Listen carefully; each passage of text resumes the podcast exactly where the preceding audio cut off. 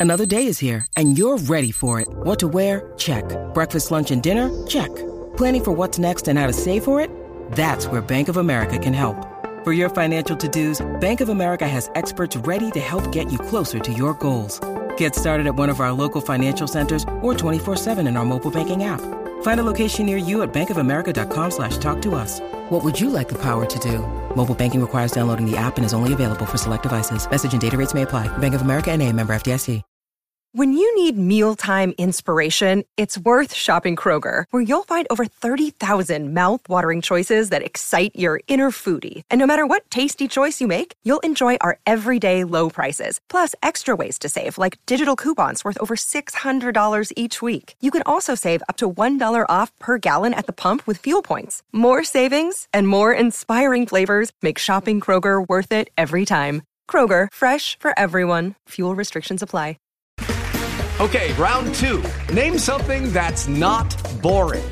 A laundry? Ooh, a book club. Computer solitaire, huh? Ah, oh, sorry, we were looking for Chumba Casino. That's right. ChumbaCasino.com has over 100 casino style games. Join today and play for free for your chance to redeem some serious prizes. ChumbaCasino.com. No purchase necessary. Full prohibited by law. 18 plus terms and conditions apply. See website for details. Hi, everybody. This is the Cricket Badger podcast. Each badger marks the track with its own scent. His black legs are short but very powerful for digging. The name badger probably comes from the French word bêcher, meaning digger.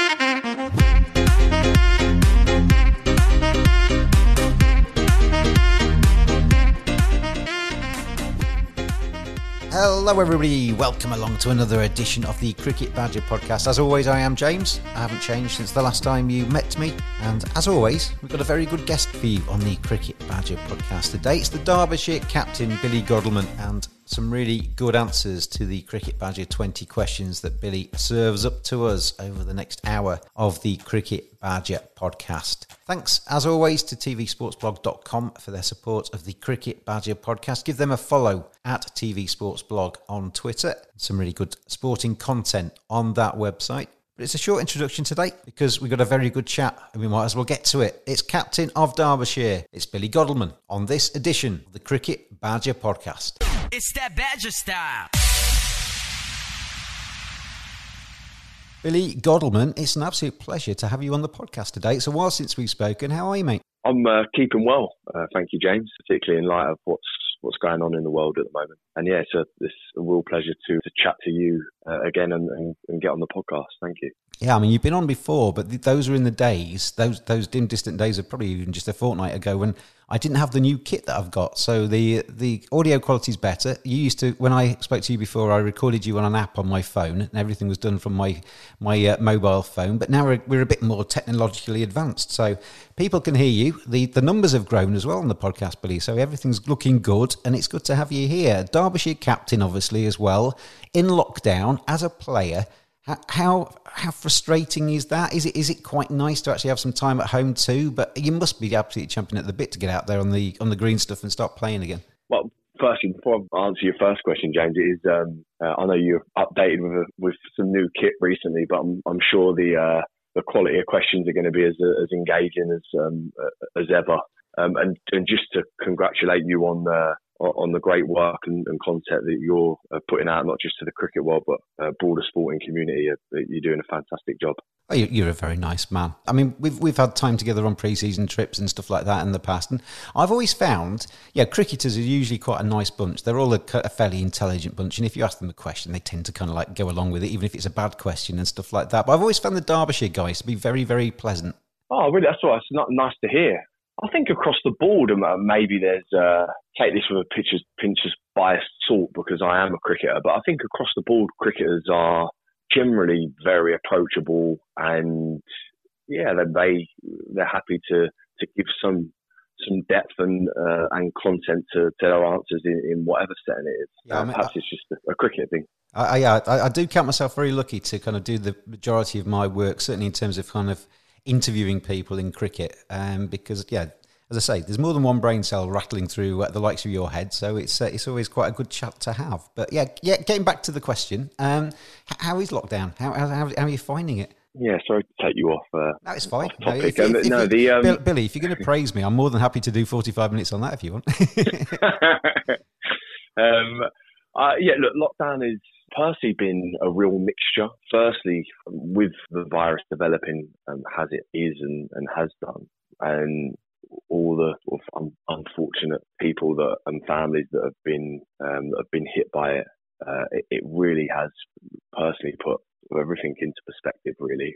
So from from that regard, the, the fact that myself and, and my closest family uh, at the moment have, have, managed to stay to stay healthy, um, we're just really grateful for that. Generally, around springtime, are, are not sort of the, the, usual thoughts and feelings that you that you experience as a cricketer. It's, it's more gearing towards the season. So with with that understanding, James, uh, there is also a, a big part of me that is yeah, is missing the opportunity to go out and, and open the batting and uh, and hit a cricket ball, which which I love doing. I've done for, for many years, and even being in and around um, the lads at the social side of uh, of the changing room and, and travelling. Yeah, there's there's really sort of two parts of me at the minute. One that's that's really grateful and uh, to be healthy and, and, and proud of, of what we're doing as uh, as a nation, particularly the guys on the on the front line that, that are fighting for us. Um, but also there's there's a part of me that this time of year signifies playing cricket and, and to have that or not to have that uh, opportunity is um, yeah it's been really strange. Yeah, I'm, I'm totally with you on that. I'm, I'm kind of split 50 50. Obviously, it's horrendous. My daughter's a nurse as well, and obviously, kind of concerned about her and very proud of her at the same time. Yeah, but, you must be extremely yeah, proud. Yeah, you know, you, are also, um, you know, this is the time where I start to kind of like wander around. You know, we've, we've, we've done the press days. You start watching cricket here, bat and ball, and that's kind of the summer, and uh, we're being denied that at the moment, aren't we? I mean, I wanted to get into talking to you. I mean, before we get, you're going to do the 20 questions today, and we'll, we'll get onto that and uh, some of the more light-hearted stuff in a moment. But you know, COVID and coronavirus and, and lockdown and, and no sport and all that kind of stuff. It's I, I find it quite a, a, a, worrying time for cricket. I've been quite vocal, Billy, on my opposition to the hundred, but that's that's almost been shelved at the moment because I, I'm concerned about cricket survival and, and the survival yeah. of the county clubs. The ECB have uh, obviously going to be um, a skint to a degree um, because mm. the, the, money's not rolling into their coffers. And if, if we have a summer, which is potentially possible, where we don't get any cricket at all and there's no revenue streams coming in, cricket's going to take a serious hit, isn't it? Look, James, I don't, um, I don't know intricately the, the finances of, of sort of individual counties and, and ECB as our sort of governing body, but yeah, you, you, would assume 12 months of six or seven months in our case uh, uh, across a county season of, of no cricket play, no content for, for television and other media outlets, and, and no revenue for or for counties. I think it would be more than reasonable to to have the concerns that, that you have and, and I share as well. I, I just hope that somehow, uh, uh some way, in all of, these hard times and, and, hardships, there is a, a, possible solution to make sure that we safe, safeguard the game at, all levels and it doesn't take um, too big of a hit. I, I, saw a quote, I mean, it's a few weeks ago now, but Mark Arthur, the, the Yorkshire chief executive, he, he was saying, yeah, most county clubs, they kind of budget and they have um, lower level budgets, mid level budgets, and high level budgets, depending on expectations and what have you. And he said, you know, most counties budget for maybe 80% or something like that if, if it doesn't quite go right, but yeah. no counties budget for nothing.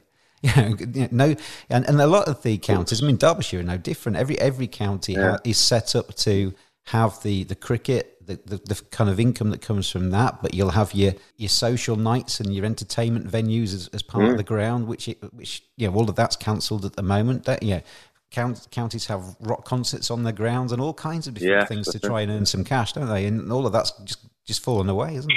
Yeah, it we, we had a, a, big concert coming mid to late summer as well. So in line with your your examples there, there are going to be a, a lot of things, not just cricket, uh, that that make yeah, things very difficult for, for the county and the and the broader domestic game. What be uh, yeah be interesting to hear what uh, I know you've um, you have been quite vocal in your in your concerns, but what exactly they are. Like, how do you see the, the landscape of cricket over the next 12, 18, 24 months, James? I, I think we, have kind of if if sorry if yep. if if we assume the very worst case scenario that there is no cricket played.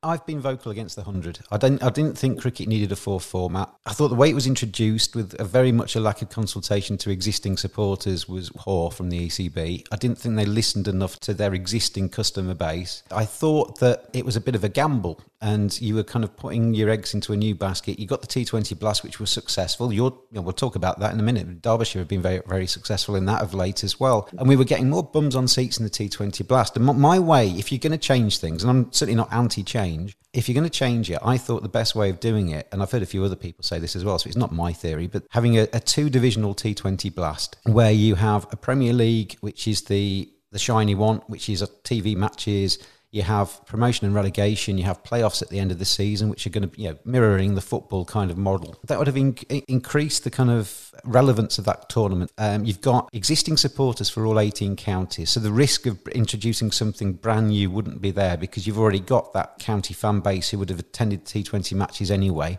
hopefully you'd get a new audience coming in too. And therefore you'd have something quite solid and quite strong with the potential to, to really ramp it up and make it make it sing and dance. Yeah. But the argument for that is almost kind of gone on hold at the moment because my, my concern at the moment is for cricket in general. Like I said, you know, the, the, the lack of revenue. And I'm usually quite a glasses half full kind of guy. I've kind of trained myself at the moment to be pessimistic and not expect to see any cricket this summer. And then if, if it all changes, then I'll be delighted. But th- this could even kick on into next year yet. I think people uh, you know, don't quite comprehend that we've had a lockdown period, but that virus is still out there. Social distancing yeah. is going to continue for a long, long time until there's a vaccine and there's medicines and we're able to actually cope with this. So 2021 season could be impacted yet. So it is quite gloomy, I think, in terms of the, the, the, immediate future for cricket and the lack of revenue for for a sport like cricket. It's not, I mean, you'll, you'll know cricketers aren't paid. They're, they're, you've got a nice income, and I'm not, not, going to ask you what it is, but as captain of Derbyshire, you'll get a, a nice little tidy salary. But you're not you're not on Wayne Rooney's money. Cricket doesn't earn the kind of cash that Manchester United and Chelsea's making football. So, yeah, this, this is quite an earth shattering moment for cricket. And we, we might come out the other side of it with the landscape looking quite a lot different to, to how it is now. And I think. You know, the, the arguments now for the hundred. I mean, I, I, I mean, this is your interview, and I end up talking more than you do. But for me, I was totally anti the hundred. But if if the hundred is the answer. And if the 100 is going to be the money making thing that the ECB are, are, touting it as, surely rather than play the T20 Blast this year, you play the 100 because that could bring some money into the coffer. So I, I, can't quite comprehend, I haven't quite got my head around how all of the finances and all of this stuff works at the moment. But, you know, I, I mean, just kind of the, the, last point is to reiterate, I am, I am really concerned about the game of cricket. I love 18 counties, I love the Derbyshires and Leicestershires and the, the kind of so called smaller counties. I love the bigger sure. counties and the test match grounds. And you know, one of my reasons for opposing the hundred was that I want I, I thought it was potentially a route for the ECB to end up culling the 18 counties and to kind of say, well, this eight team franchise model works, so therefore let's kind of trim everything down.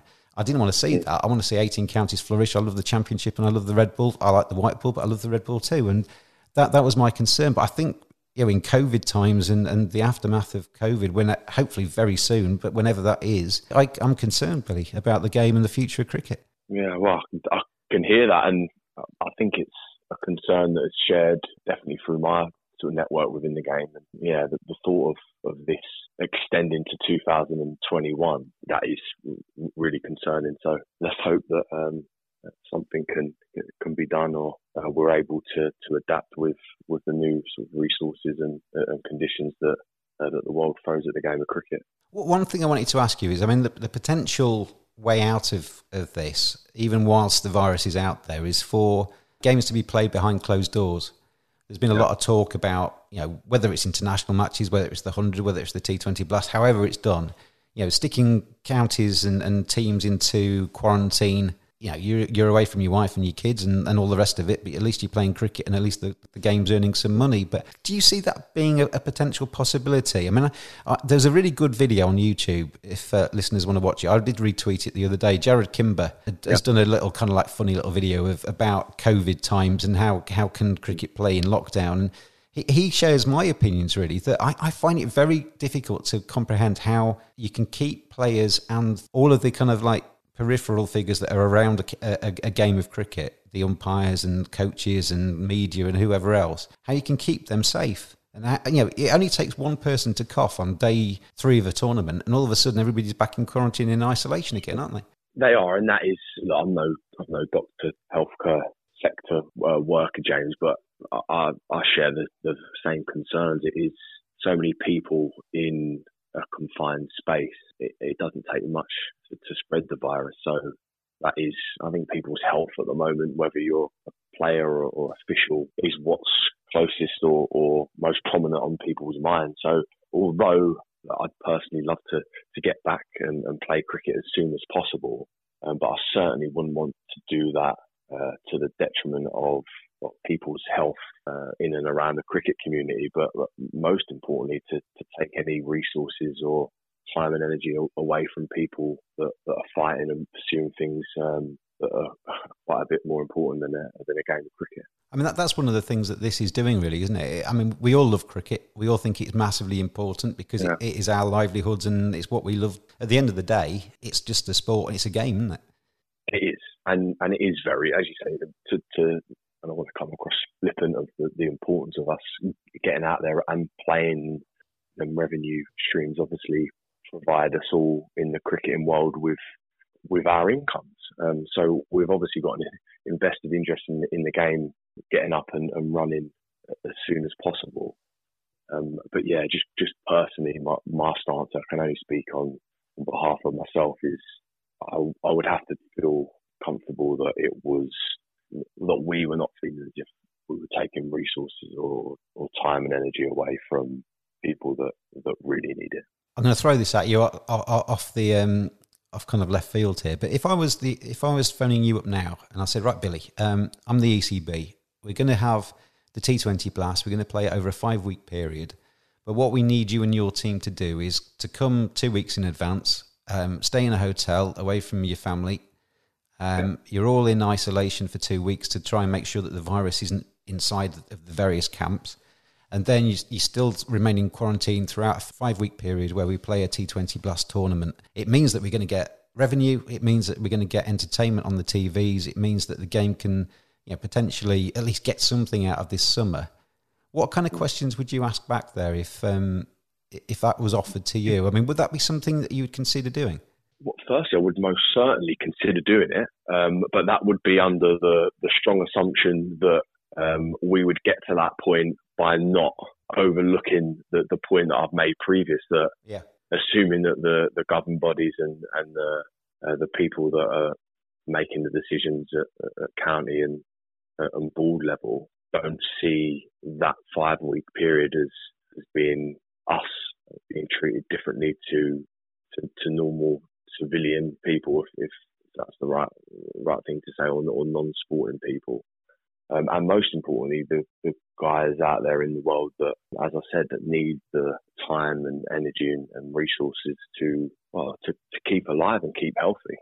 So yeah, like, under the assumption that we wasn't breaking any of that, I, I, would be more than more than willing and and happy to firstly get back and, and play the, the game of cricket that I love, but also if it, it helped us get content out there and for the financial side of the cricket to be enhanced by that, then yeah, providing we wasn't making things harder or more difficult and challenging for people outside the cricket and sporting world, then I'd be very much uh, uh, open and, and happy to do that, James.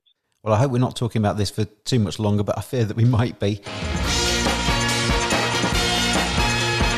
The Cricket Badger podcast is brought to you in association with TVSportsBlog.com. Give them a follow on Twitter at TVSportsBlog. Excellent sporting content. It's well worth a look. And give them a follow on Twitter at TVSportsBlog. Let's get into your Cricket Badger 20 questions, Billy Godleman. Yeah, start, we'll start with question number one. If you hadn't gone into cricket, what would Billy Godleman be doing now? What would you have done with your life? It's a really tough one, that James, because um, I started very young. So been fortunate to be a professional since I was 16. So I, I didn't really have too much time to, to think of alternative options other than cricket. As, as a child, all I wanted to do was was play cricket uh, for, for, a living um, and, and, be a professional. So yeah, in that in that regard, I, I, yeah, I'm not quite sure. The thought of me not being involved in cricket in some context um, I find difficult to, to see now. Um, so perhaps I, I, would have got my coaching badges uh, a lot earlier and, and pursued um, a, a, career that in coaching or in a way that I could have been uh, connected to the game. Who has been the biggest influence on your cricket career? I hope this is not a, a boring answer for the sake of the podcast because I, I, think it would be um, it wouldn't feel right for me to, to name someone specifically in the cricket world because I've had so many influences and people that have added value and, uh, and really helped and looked after me through my professional career. It, yeah, it doesn't feel right to, to, to name one specifically. So um, I'd have to say my dad, uh, James, um, because before I became a professional, sort of the the love and the introduction to to the game was through him. Um, and then, yeah, the amount of hours of time and energy and resource that he gave to me in firstly learning the game, but then being able to to play it as much as I as I did as a child and, and develop and get better and create opportunities for me. Um, yeah, if I wouldn't have had that that foundation of mum and dad, yeah, I certainly wouldn't have, have been able to uh, to forge a career as a professional. Parents play a massive part, don't they, as, as kids? I mean, we, we've all had that. And even people like me who were too rubbish to actually be a professional cricketer. I, I, would imagine from your side of things that, that day when you see, you score hundred and you're walking off and you see your dad clapping and looking proud as punch that that's kind of sort of payback. Yeah, it is. Um, it is, and uh, particularly I, I, found more uh, just personally like the uh, earlier in my career, um, it, it was more the case. I think maybe because there hadn't been so much time and distance from that sort of early formative years period where uh, there's so many sort of hours that Dad and I spent in in the nets or on the motorway or talking over the game, and that yeah, that that felt the case more. Um, so yeah, massively uh, in, indebted to to both mum and dad for the sacrifices that they made and uh, in providing me the opportunities to to play the game and, and get better and and somehow become um, a professional, fulfil my dream as a, as a child to, to play yeah, to play the game. What's been your best moment in cricket? If I could take you, Billy Godleman, back to any day in your career to allow you to live that 24 hours again, which day would you take me back to? As a Middlesex player, we won the uh, 2007, I believe it was, 2020 tournament against uh, Kent in a, in a thrilling final down at the Rose Bowl. It's the only, so far in my career, it's the only uh, domestic uh, honour that, that I have. And I actually look back now and I do laugh at sort of how, how naive I was. I think it was only my sort of third or uh, second or third year as, as a professional, and um, I'd won uh, such a such a big uh, tournament and, and, prize, and, and wrongly at the time assumed that that's what what it was like. You played a few games and you, you won a few few tournaments. So, no, look, uh, personally as a as a as a London boy and a, and a Middlesex lad coming through and, and, a, and a huge supporter, having grown up at Lords at the age of eight or nine, to as a teenager um, not be not only be a, a, part of of winning a huge domestic honour, but to actually play in the game and, and the tournament throughout. Yeah, was uh, that 24 hours um, was most yeah most certainly my um, my fondest uh, within the game of, uh, of cricket memories. I heard Anton McGrath saying the other day that when the Yorkshire won the, the championship in 2001, he, he didn't really take it, uh, like you just said, he, he, enjoyed the celebrations and everything. But looking back now, he sees the significance of that day. Whereas at the time, he was just thinking, well, we'll probably win another one next year. Yeah, and, and I think uh, very similar to, to Mags in, in that regard, that I, I think mine was more of youth and, and, and naivety. I was still a teenager, I just thought that's that's what happened. You you played you played some games and you won a tournament. And I look back now, I haven't played for another whatever it is, 10, 12 years since then, and haven't managed to win to win anything since. Yeah, I I, uh, I certainly didn't um, at the time perhaps sort of appreciate or savor it as uh, as much as I can now, looking back retrospectively. I'd imagine from what you just said there, if you if you could lift something as captain of Derbyshire, that would probably eclipse that. Now you'd probably appreciate it more because you've had to wait so long. Oh, most certainly. Um, not not just because of the, the time the time frame in, in weight. Obviously, that, that that would add to it, but my affiliation and connection with Derbyshire as a county and, and Derby as a uh, as a part of the world is is very important to me. To me, James. Now, as you know, I'm very fortunate to be uh, captain of the club, um, moving into half a decade now. I'm very much throughout my my time uh, as a as a Derbyshire player lived um, very close to the ground in the local community, very connected to the local community. children have been um, family have been raised here because um, of the size and uh, us uh, Derbyshire being a smaller club, the, the communication and relationships with the members are, is an intimate one. It's uh, really nice in that regard, and most importantly, to to, not only represent a, a club that, that means and a city that means so much to you, but to play alongside a, a quite a few of your closest friends and, and win something, yeah, would certainly uh, would eclipse anything that I've um, managed to, to experience in the game. Before five years ago, did you see yourself as a captain? And what, what have been the challenges of taking on the captaincy? Is it something that you found easy and natural, or have you had to really work at it?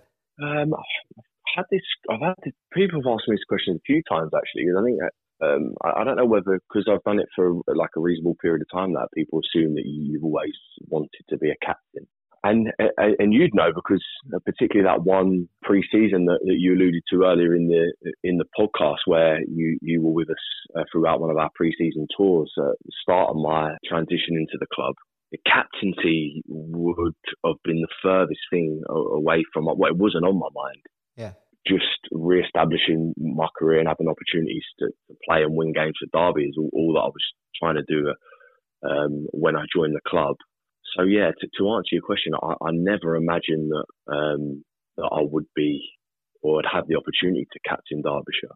However, it, it, would it wouldn't be totally accurate of me to say I've never thought that I would like or could be a captain, um, particularly at sort of lower level, younger age group type experience.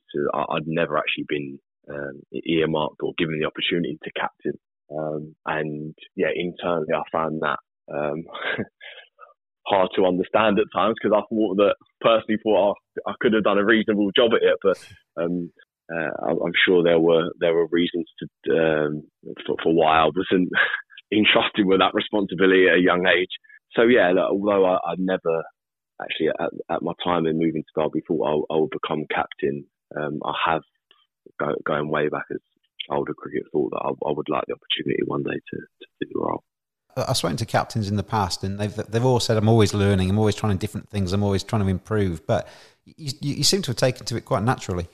Yeah, well, it's, it's nice of you to say. It doesn't it doesn't always feel like that, James. Um, I, have been very um, I've been very fortunate um, at, at, Dar- at Derbyshire um, to have a really like incredibly well supported by the, the senior players, uh, particularly um, I, I, took over the captaincy from Wayne Madsen, who you also know well. And, and when Wayne decided that he no longer wanted um, to, to, do the role, he was incredibly supportive in me transitioning into the role and yeah, offering his sort of advice and, and, and counsel, sharing his experience, and just to have his him helping you on a day to day basis, along with uh, Tony Palladino, another incredible senior pro at, at, the club. So to have them guys sort of in and around me, particularly at the, I'd say the first 12, 18, 24 months of me being captain, because I was, I was a young captain, but relatively young. I was mid 20s when,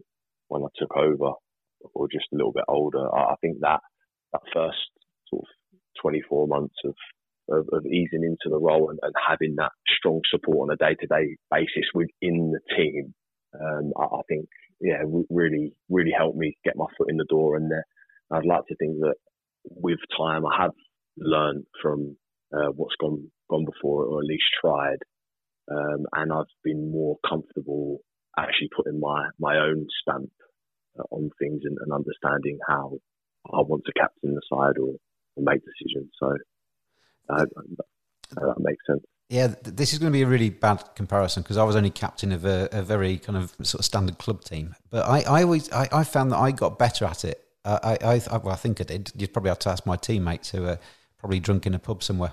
Well, not in lockdown. Um, but the um, the I, I always I found that when I first started doing it, and and everybody kind of has these experiences, don't you? I, I think that's what what's great about cricket is because you play for a club and you watch the professionals play, and you can kind of understand what they're going through, even though they're better than you. And uh, as a, as a captain of my club team, when I first started, I was a little bit timid. I was kind of like reactive, and I was following the ball and stuff. But as you kind of grow into the role of doing it, you start to maybe kind of drive the game a little bit more as a captain. Did, did you find that that you kind of you trust yourself and you trust your gut a little bit more as you go as you get uh, a bit more experience of doing it? Yeah, um, a, a, a, lot of that resonates uh, with myself, James, and, and, totally understand it. Irrespective of the standard of, of cricket you're playing, if you're captain of a cricket team, it's, it's all the similar challenges that the game uh, poses. I, I, think for me, I, I, think that first having that support from the from the senior guys and my friends internally. Um, the first 12, 18, 24 months, I think really gave me time and space to understand what my style of captaincy, preference of style and captaincy was like. And then I think I had the time and space then to have confidence to do that day in, day out. Personally, uh, not everyone's the same. That's, that's the beauty of the game and, and life. You've got different characters, but very much like when it's appropriate time wise, and it's not always the case, particularly in the in the middle of a T20 game. But um, I, I, do like to have or seek the opinions of, of other people because I think more thoughts are better than just one. And I think I've just become more um, efficient and experienced at taking on them opinions and then running up running them up against how I'm feeling and seeing the game, and then making a decision. And as I said, I think that first sort of couple of years uh, working my way into captaincy, I was very fortunate of the sort of internal support I had because um, it, it, very much enabled me to to realise that's how well, that's my style and, and, to go out there and uh, and do that for the club. You, you got a good man there in Wayne Madsen, haven't you? I mean, I've talked about how, how pleasant the Derbyshire guys are, but Wayne Madsen must be one of the most, uh, one of the nicest guys in cricket, really. Yeah, nicest guys. Well, in, in life, Mads is, yeah, a, a, a, lovely man. And, yeah, just as I said, he's been incredibly helpful, not just uh, within a captaincy context, but, um, yeah, with, with the close friends, and he's been a, a, a real um, support. I've learned a lot playing uh, alongside him within the context of my personal game. And equally as well, I must say, Tony Palladino, 38, I think now, Tone. Um, if I've stuck a year or two on him, then I, I apologise. but um, uh, he's, he's, coming to closer to 40 than he's 35. And yeah, all, all of his experience uh, and now to, to have kept such a long career being a medium fast bowler yeah, says a lot about the, the individual. He's, he's obviously had to be very um, astute and show a lot of nous with how he's developed his, his bowling and um, and how he operates out on the field. Um, and you have to have a serious amount of determination to keep your body sort of fit and, and get up and bowl day in day out. And um, yeah, as well as Wayne, he's been um, he's been instrumental in, in supporting me, but also being a being someone that I've I've learned a great deal of, particularly over the last four or five years. Wayne Madsen and Tony Palladino, previous guests on the Cricket Badger podcast. So there's plenty of back catalogue out there, listeners. If you want to go back and listen to the chats with them from previous editions of the podcast, then uh, feel free. Billy, we've done the good bits, um, the, the good day in cricket, and we've talked about the, the, the kind of proud being captain of Derbyshire. The worst day in cricket. What day would you not want me to take you back to? What, what have you tried to kind of shed from your memory? I wouldn't say I want to shed this from my memory, but it's definitely my most difficult day um, as a professional. And it actually came off the field, James. Um, it was when I was very politely and diplomatically sacked by Essex in a, a, a, a little tent or marquee in the corner of Colchester Cricket Club. And yeah, I, I, I was expecting it because of what had uh, transpired across my three or four years at the club.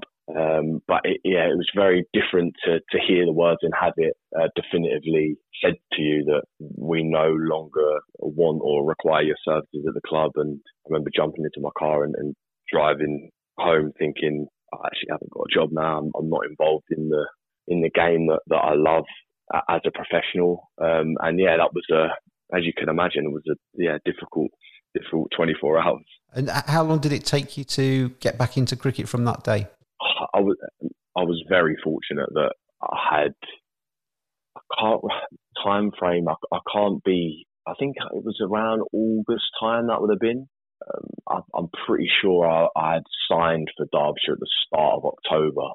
Um, and in, in them intervening weeks, I was fortunate that I had other interest and, and offers reasonably quickly. But yeah, if memory serves me correctly, there was definitely a, a period of, of a few weeks where you know I wasn't involved in in the game and um, I didn't have anything sort of hard on, on the on the table. Yeah, it was very from someone that's come straight out of school playing cricket to, to then just be taken out of it. Um, yeah, it was it was very difficult. Uh, but I I was equally as fortunate to, to to find another place to, to play so quickly. It's almost one of those everything happens for a reason kind of moments, isn't it? And you end up at Derbyshire, you end up being captain, you end up spending quite a long time there. So it's uh, it all comes out in the wash, yeah. doesn't it? Well, it did. It all comes out in the wash. I wouldn't have had my family if i have got sat that day in uh, in in the market at, at Colchester. So, um, yeah, uh, grateful in a in a strange strange sort of way. Thank you very much, everybody, for listening to the Cricket Badger podcast. The listeners are going up every single week through COVID 19. Hopefully, we're giving you a little bit of entertainment to take you away from the troubles in the world. Thank you very much for listening. Loads of great guests planned for the next few weeks as well. So stay tuned to Cricket Badger podcast. Like, subscribe. Thank you so much for your support of the Cricket Badger podcast. Who was your cricket hero when you were a kid? Opening batters. So anyone that batted in the top three, I had a, a lot of admiration for. My, my, English ones growing up were um, Atherton, Stewart, Trescothick, Vaughan, and Strauss and Cook, who I was very fortunate enough to, to play with both of them guys. They were they have all been huge influences on um, on my growing love for the game and, and who I enjoyed uh, watching and, and supporting. Um, I think away from that, my, my two uh, the two careers I most admire were uh, Graeme Smith and, and, Matthew Hayden. And not surprisingly, two left-handed opening batters that had some well, had great presence out, out on the on the field. I'd say that them two, along along with the, the group of, of the English guys that I mentioned, were yeah, what most meaningful uh, to me uh, making my way in the game. I keep wanting to ask you supplementary questions on your answers, and uh, I'm just conscious of time that we need to rattle through some of these questions. But just, just very quickly, you when you were at Middlesex, you were compared to Andrew Strauss, weren't you? Was that a pressure that you you ultimately didn't necessarily deal with? No, I don't think it was because um, I got compared to Strauss, Ramp, Gatting, everybody um, when I was breaking loads of schoolboy sort of records and making hundreds on debut and had a lot of smoke blown in my direction. At the time, I didn't, not really. I don't, I don't really, I don't feel like it. It obviously didn't sort of hamper me at the time because um, I, I'd done, I'd done well every level that I was introduced to.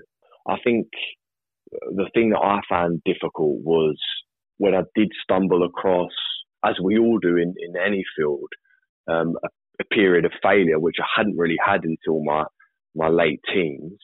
One, I hadn't really experienced that in my life up to date. So that was strange and uncharted territory. Uh, and I think just the nature of being a, a, te- a teenager at the time, I, am not, um, I don't think I was sort of mature or uh, emotionally balanced or developed enough to to be able to work through that in in the best possible way at the time.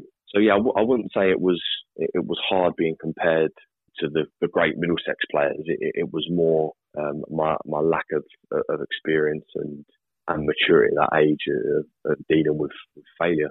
If you could trade lives with any current cricketer, live in their skin for a day, feel what it's like to be as good as them playing cricket, but also you know the things that maybe go around their lives in 24 hours, who would you pick?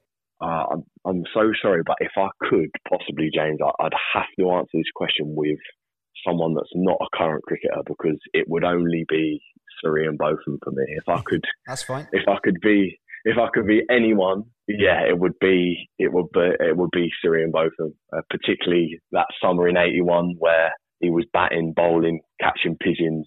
Yeah, if if if I could, if I could just tweak the question slightly, it would it would definitely be um, uh, Sir Ian Botham.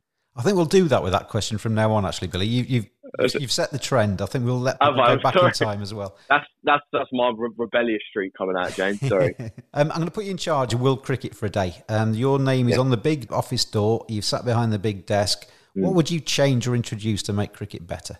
I'm, I know it's not going to be the most popular answer from a financial standpoint, um, particularly in light of, of what we're working through at the moment. But for me, I, I grew up loving and uh, admiring Test cricket and Test cricketers. So whilst not cutting the the game's nose off financially, um, I, I would most certainly my primary sort of course of action would be to to safeguard uh, and look after the, the great game of, of Test cricket. How that is done or, or what needs to be done for that to happen is yeah, is a, is a question for someone a lot higher up. No, you're in charge, myself, Billy. You're, you're, you're well, in charge, Billy. Uh, you know, what, you, what you do, Billy, is you delegate it and you say, right, I want you to safeguard Test cricket. Go off and do it, and that's that's your that's your job as boss. That's my brief, and then I'll what I'll try and do is is recruit the people that um, that will best be able to get that as something tangible. So yeah, there's yeah, there's there's the answer. If you were starting your career again and you were mm. the young Billy Godleman, and maybe you could write yourself a letter or send yourself a text, whatever the, the technology allows. Is there anything you'd advise yourself back then, as a, maybe a 15 year old or something like that, that you could do differently with your career to, to maybe get something more out of yourself? Most certainly. Yeah, the one thing brings straight to mind is pursuing things away from the game and and seeing or understanding their value not only to cricket development and performance, uh, but most importantly, um, and, I say I'll reinforce that most importantly, my well-being um, as a as a person. Uh, I, I, look back at my early years, and obviously I, I love the game. All I wanted to do is is be playing cricket. But I think the false equation I had in my head was if I'm always sleeping, eating, breathing cricket, the more balls I hit, the more play that, that I accumulate, the, the better on my results are going to be. Um, and, and, don't get me wrong, you, you, need to you need to put the time and, and the repetitions in to, to get to get better at anything. But I think certainly at, at a young at a younger age, um, I channeled and zoned into cricket far too much and far too early. Um, so yeah, the, the, couple of pieces of advice I, I, would be very strict in pursuing something um, academically, just so that there was something on the on the CV that you could potentially fall back on if, if cricket was taken from you or is ended for you sooner than, than you'd like, like my sort of instance at, at, at Colchester. Um, but also, I'd really be encouraging myself to pursue um, other hobbies and, and interests, uh, just to make sure that you're you're getting out of the cricket space and world. You, you're communicating with different people. You're seeing life and you manage to, to gain a perspective that that there's more to life than cricket, and, and cricket is actually only a part of us all as, as human beings. Um, I think that would have been a very helpful uh, younger point in, in in my life. I mean, obviously not a cricket coach, but I think I've seen enough cricket to kind of under, understand the game a little bit. And, and you know, seeing professionals in action, batting's quite technical, but it's actually ultimately very simple, isn't it? You stand there and you hit the ball. And I think, uh, you know, in, in my experience of kind of seeing professionals trying to um, train and everything, the, the, sometimes the ones that take it massively seriously and go into the minutiae of technique and stuff like that and work on stuff and tinker with things and, all, and think about it all the time actually don't yeah. necessarily succeed as much as the ones that are a little bit more laid back about it. Yeah, I, I think that's a, a, a, really good observation, James. A very accurate one. I, yeah, I think that I just find it again through experience now. This is 15th, 16th year as a professional, so have some experience to lean on. Uh, if you spend all your time seriously analysing the game, and uh, and the game becomes everything, um, I, I think at some point, somewhere along the line, that you're going to run out of, of, of some steam or, or energy. Or, as we've spoken about previously, if the game no longer is a possibility for you at, at that level, you, have got no, you've got nothing else going on, and that can be a very um, yeah, very lonely and um, and difficult place. So um, I, I, totally echo your your views on on the guys that are slightly more laid back or have things outside the game or interest outside the game are able to yeah to perform more consistently. But most importantly, James, their their mental uh, well being is uh, given more more of a chance to stay healthy. They say rock stars want to be sportsmen and vice versa. If you could have been famous doing something else, what would you have chosen to do? Do you know what? Not just because it's in the question, but yeah, I think a, a lead lead guitarist of a of a great rock band would. I, I, think I'd have to choose choose that, James. If I could, uh, if I could come back head in the Floyd or the Stones or Zeppelin, then um, other than going out and, and opening the batting batting on the Derbyshire County ground, I think that would be uh, that'd be right up there. If you could meet anybody, living or dead, it's that kind of dinner party mm. question, really. Who would you like to meet and uh, and chew the fat with and find out a little bit more about them? Well, alongside my favoured rock musicians that generally come from late 60s to the end of the 70s and, and have a guitar in their hand.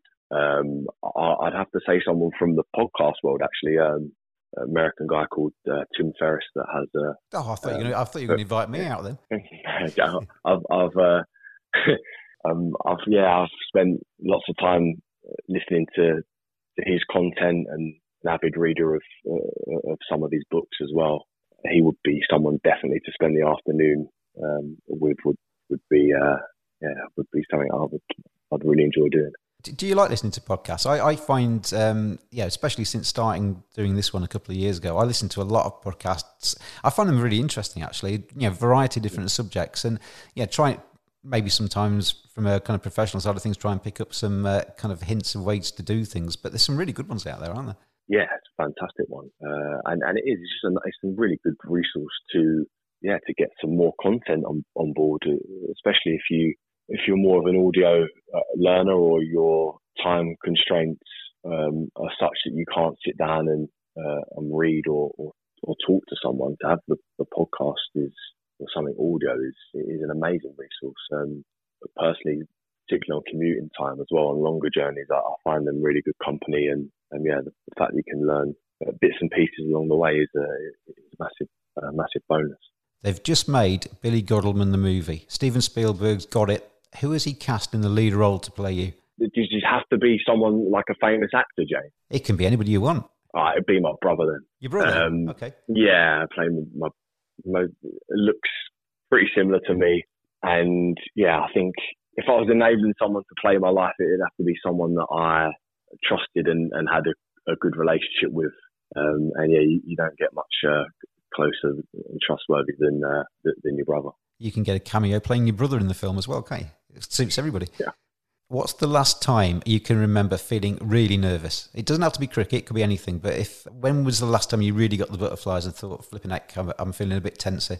I get nervous quite a lot, James. So it, it I'd have to say that yeah, the, the the the butterflies on on finals day this season just gone were were were pretty strong. Not not actually necessarily when well not at all when when we went out onto the field, but we ended up playing the second game, which was the the second semi final. So we arrived at the game as the as the first semi final had started, and yeah, just the sort of the enormity of the uh, of, of, the crowd and the atmosphere, and, and knowing that you were going to take part in it. And yeah, there was uh, there was one or two butterflies on, on the go there, but strangely enough, just for me personally, as soon as I then step onto to the field, they yeah they disappear. It's more the, the lead up. Big day for Derbyshire, that wasn't it? How, how did you find it? It was it was disappointing actually, James. Um, we were we were obviously really pleased uh, I'm proud to have played the cricket we did and, and, make it to a finals day. But yeah, just because we are one of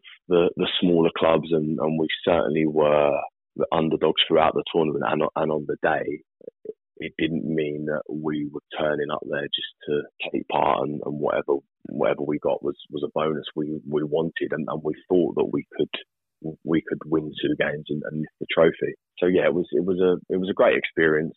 Really pleased for our sort of members and, and supporters to to finally get to a finals day, um, and and for the team as well because we'd we'd worked really hard and played some some good stuff over the last few years. Uh, but yeah, the overriding uh, feeling for me was was disappointment. We got beat comfortably in the semi final and didn't have the opportunity to to play for the cup in the final. What is the top item on your bucket list? Things to do before you die. What's number one? Have another child. um, I, yeah, I'd love to uh, to extend my family. So yeah, God, God willing, there'll, there'll be a, another Godleman at, at least in in the uh, in the near future, James. You've got plenty of time at the moment during lockdown to work on that. uh, brilliant. Are you a morning or a night person? Oh, definitely morning. Yeah, I'm uh, early riser. Quite enjoy like my own sort of time and space for a period in the day, and that generally comes uh, at the crack of dawn before the, the, the fun and the chaos of, of, of family life uh, start. So, yeah, very much a, a, a morning person, James. On a scale of 1 to 10, 10's the fonz, as cool as you can get. Where would you stick yourself on that spectrum? Oh, I'd like to think I was closer to 10 than I, than I was 1, but I'd most stick myself somewhere in the middle. I'll push myself the other side of 5, 6. I'll put myself 6. Harry Gurney voted himself one the other day. Which, uh, yeah. Did he? Yeah, yeah. if you have access to a time machine, where and when would you mm. like to go to? You can go forwards, you can go backwards, you can go wherever you like. Where would you drive it to? Mm, I'd go back uh, to two points actually. I'd love to go back to the start of my uh, son's life. I think now he's come to an age where just want to want to pause him, and it feels like it's going really quickly. So yeah, to to, to get back and, and, and start that whole process again would would would be amazing, and and equally actually transporting back in time to my early childhood life as well, and games with uh, brother and sister and mum and dad all, all as a five collective were some of my most um, meaningful and, and happy memories. So yeah, one of one of those two, James. If you could live anywhere in the world, and cricketers are quite lucky, aren't they? You get to travel a fair bit and see the sunshine. Where would you choose to stick down your roots if you could buy somewhere anywhere in the world? Cape Town, it would be James for me. Good answer. Um, yeah, spent quite a lot of um, quite a lot of my time outside of England in in Cape Town over the years. So it's a part of the world that I know uh, know very well. It, it's yeah, it's got it's got everything for, for me personally. I, I love to hike. So you've got the mountain, you've got the the sea there, good weather, nice people, sports mad, food's great, pound goes a long way. Yeah, I, I could go on. So yeah, Cape Town. If you could change one thing about yourself, what would you change? I found this one difficult, James. Not because there's nothing to change, but I am a. It's, it's narrowing it down, is it? well, just yeah, or, or, I'm just a, I'm a big believer in you. You you are you are who you are, um, and uh, more of a pragmatic approach of of making the most with the cards you're dealt. And if you don't like something or you'd like something to be changed, roll your sleeves up and, and, and get to work. So I hope that is a sufficient answer. What will you be doing in 10 years' time? Where will Billy Godleman be in a decade? Uh, hopefully involved, still involved in the game. I'm pursuing my, my coaching um, badges uh, throughout my career. So uh, I'm a level three qualified coach and, and hoping to to finish my or to get on and finish my level four while still being a player. So yeah, hopefully I'm I'm adding value and giving back to to the great game of cricket in in some team or, or some way. Yeah, in, in a decade's time.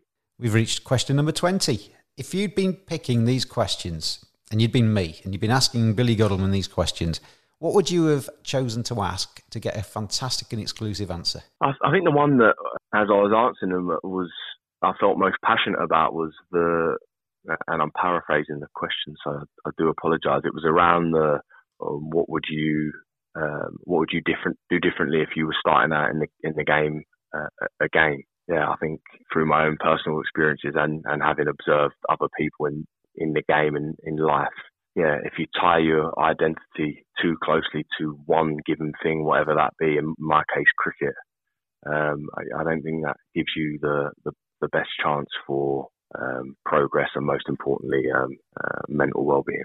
As a captain now, Billy, and as a, as a senior man in that uh, that dressing room, you've got obviously a lot of youngsters coming through at Derbyshire. Is that something you, you pass on as advice to people when you when they come in and they're bright eyed and they're.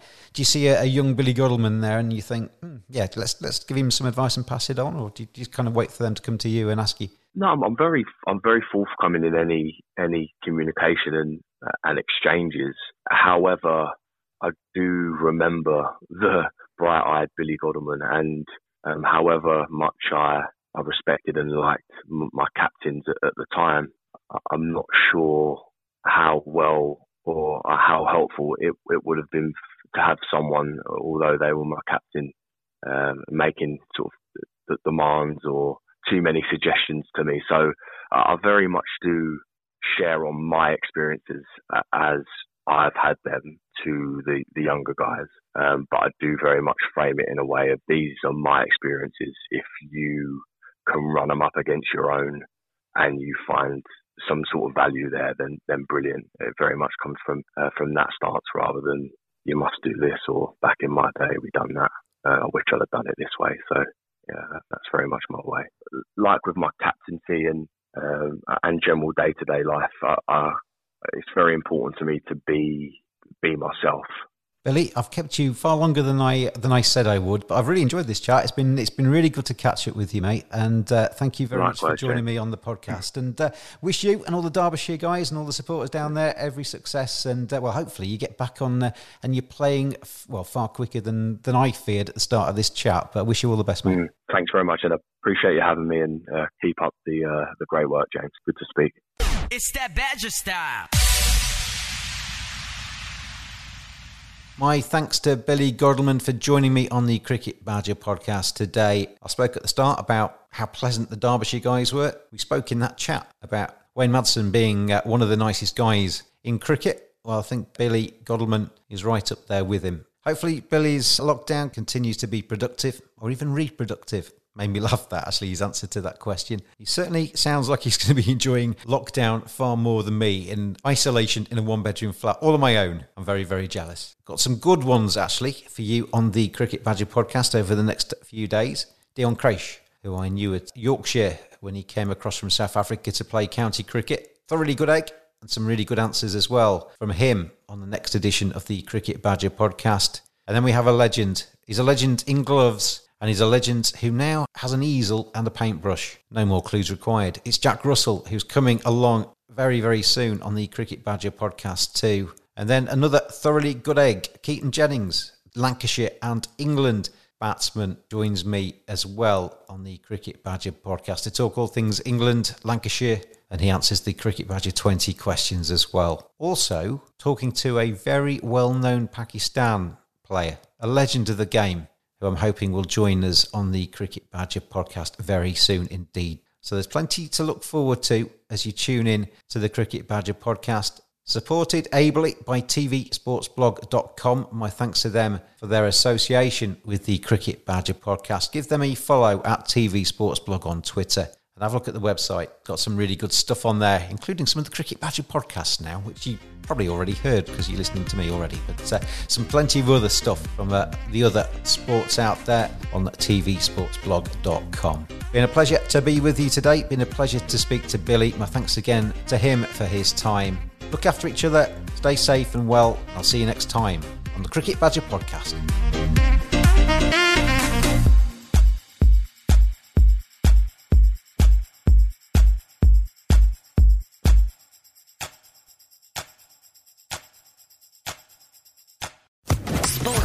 Podcast Network. Hey guys, it is Ryan. I'm not sure if you know this about me, but I'm a bit of a fun fanatic when I can. I like to work, but I like fun too. It's a thing. And now the truth is out there. I can tell you about my favorite place to have fun Chumba Casino. They have hundreds of social casino style games to choose from, with new games released each week. You can play for free anytime, anywhere and each day brings a new chance to collect daily bonuses. So join me in the fun. Sign up now at ChumbaCasino.com. No purchase necessary. VGW. Void prohibited by law. See terms and conditions. 18 plus.